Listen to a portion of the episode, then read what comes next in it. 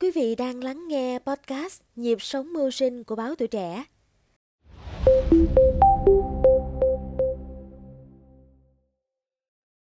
Quý vị thính giả thân mến, chúng ta lại gặp nhau trong series podcast Nhịp sống mưu sinh của báo tuổi trẻ với chủ đề Phập phòng những chuyến xe đêm.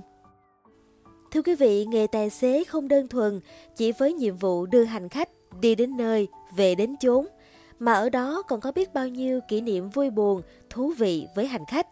Anh tài xế Trương Nhất Vương, mặc dù là lái xe đường dài, nhưng khi có công việc, anh vẫn nhiều lần làm hành khách xuôi ngược Bắc Nam và mới hiểu thêm làm hành khách cũng lắm nỗi khổ. Gặp lái xe có tâm, có trình độ, chạy xe êm ái, biết quan tâm hành khách, lo cho từ miếng ăn giấc ngủ, thì đường có xa, có mệt, nhưng vẫn thấy ấm lòng và ngược lại.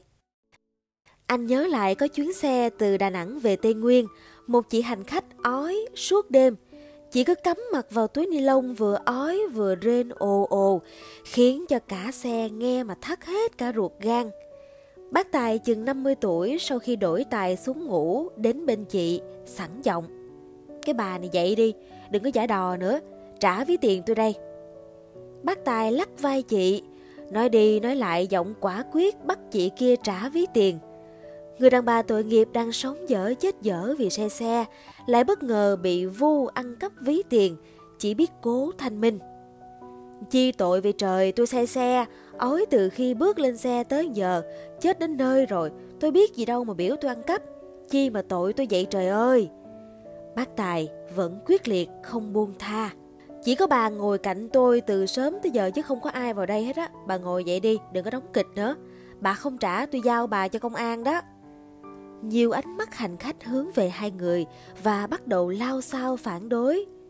Tôi ngồi cạnh, thấy bác Tài quá là vô lý cũng nóng mặt, liền đứng dậy định lên tiếng bên chị kia, nhưng mà bác Tài nháy mắt ra hiệu cho tôi và mọi người im lặng. Anh ta tiếp tục dọa bắt người phụ nữ phải trả ví. Chị này từ mê mệt đã tự dưng tỉnh lại, đứng dậy chỉ thẳng mặt người vu oan cho mình. Ông vừa phải thôi, đừng có thấy tôi mệt mà làm tới nha.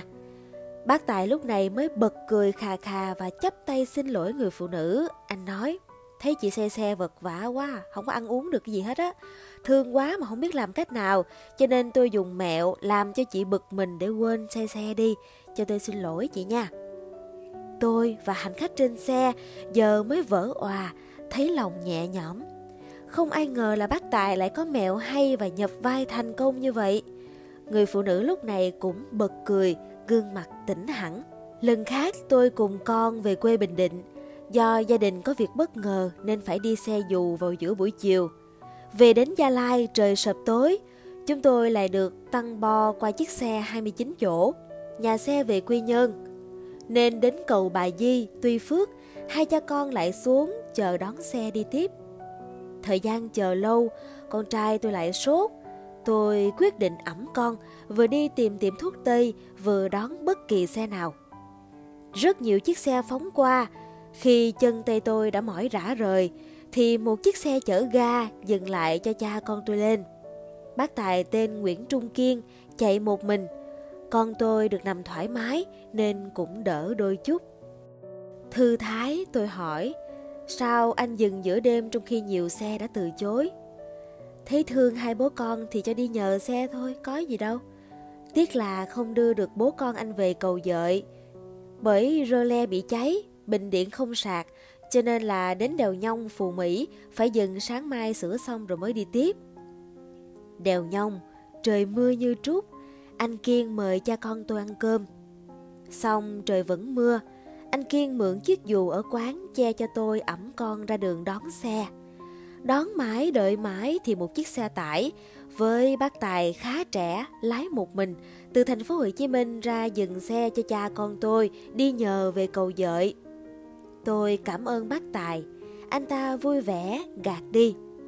Không có gì đâu anh, em sẵn đường giúp người ta hoài à. Có thời gian tôi về chạy xe chuyên hợp đồng chở khách hành hương cho người bạn Nguyễn Văn Lai, từng là giáo viên dạy lái hạng E trong chuyến chở giáo dân đi thánh địa La Vang Quảng Trị. Tôi chạy tay đầu đến Ngọc Hồi Con Tum thì nhường lái để anh Lai chạy vào đường Hồ Chí Minh. Anh chỉ tôi vào giường đầu bên phụ. Tôi thấy một bác lớn tuổi do nhường giường để đứa cháu gái nằm cho thoải mái, nên bác xuống nằm ở hành lang bên cạnh. Tôi bảo bác vào nằm giường của tôi, anh Lai không đồng ý và nói thẳng. Bác nằm ở đó cũng nệm ấm chăn êm rồi, ông không phải lo. Ông vào giường ngủ cho khỏe tí nữa còn lái tiếp tôi. Tính mạng hàng mấy chục con người trong tay ông đó. Nghe chủ xe kim tài xế này nói và bình tĩnh lái lên đèo xuống dốc, qua đèo lò xo nhẹ nhàng, tôi thấy rất nhẹ lòng. Mới nghe qua thì thấy anh ta có vẻ như ích kỷ, nhưng anh ta nói có lý, có tình. Lần đầu tiên tôi cầm lái chở hơn 50 hành khách trên xe là giáo dân các giáo xứ Trung Hòa, Kim Châu, Đắk Lắk. Họ đưa theo đầu bếp, bàn ghế, chén đũa tự nấu ăn và mỗi ngày đọc kinh ba lần vào các khung giờ cố định. Hành khách cả xe đọc kinh, đang hát vui vẻ. Tôi và vợ chồng bác tài Nguyễn Văn Lai được hòa cùng những giây phút khi nghiêm trang thành kính, khi vui vẻ thân thiện của bà con. Hôm sau khoảng 8 giờ sáng, xe đến nhà thờ Trà Kiệu, dừng cho bà con ăn sáng, đi lễ và tham quan phong cảnh. Tôi chạy tiếp và đến Quảng Trị khoảng 13 giờ 30 phút. Khi còn cách Thánh địa La Vang khoảng 10 km, tôi suýt vướng vào tai nạn có thể chết người. Đường một chiều có ba làn xe. Làn xe bên trái có một chiếc xe tải đang dừng đèn đỏ, cấm rẽ trái. Làn giữa dành cho xe cơ giới và làn dành cho xe thô sơ đang đèn xanh. Tôi bắt đầu lấy đà tăng số chuẩn bị qua đèn xanh thì một chiếc xe mô tô kẹp đôi một nam một nữ vượt bên phải với tốc độ khá nhanh rồi lấn vào làn xe tôi đang chạy. Phát hiện chiếc xe tải dừng đèn đỏ phía bên trái, xe mô tô bất ngờ dừng đột ngột thay vì chạy qua khi đèn tín hiệu làn đường mình đang báo xanh. Tôi phải đứng cả người dậy để đạp phanh gấp. Khoảng cách quá gần không đủ để chiếc xe khách chạy tốc độ khoảng 60 km h dừng như ý. Rất may là vẫn còn một khe hở giữa xe tải và xe mô tô và tôi đã dừng xe an toàn giữa khoảng hẹp đó. Anh Lai tính mở cửa để nhắc nhở người đi xe máy, nhưng chiếc xe máy đứng sát rạc nên không mở cửa được. Đôi nam nữ như lên đồng, ngồi yên trên xe như không hề biết tai nạn chết người suýt xảy ra. Ngày thứ tư xe về đến địa phận Đắk Lắk. Trước khi kết thúc cuộc hành trình, ca đoàn trên xe đánh đàn bắt nhịp cho cả xe. Bài hát họ tự độ chế, hoan hô bác tài, hoan hô bác tài, nào các bạn cùng hoan hô, nào ta cùng hoan hô.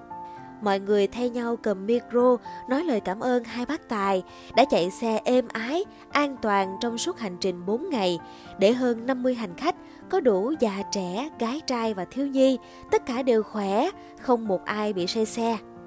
Tôi về với gia đình, lòng cũng lân lân niềm vui. Giờ tôi chuyển sang dạy lái xe, đôi lúc nhớ lại những chuyến xe đêm và giấc ngủ của mấy chục con người như ông bà, cha mẹ, con em sau lưng mình mà thấu cảm việc lái xe khách ý nghĩa như thế nào. Bao sinh mạng được an toàn hay nguy hiểm đều đặt hết vào người tài xế, không bao giờ được cẩu thả dù chỉ một giây. Thưa quý vị, chuyên mục Nhịp sống mưu sinh với chủ đề phập phồng những chuyến xe đêm của podcast Báo Tuổi Trẻ vẫn sẽ còn nhiều điều thú vị. Mời quý thính giả hãy cùng đồng hành với chúng tôi trong những số podcast lần sau. Còn bây giờ, xin chào tạm biệt và hẹn gặp lại.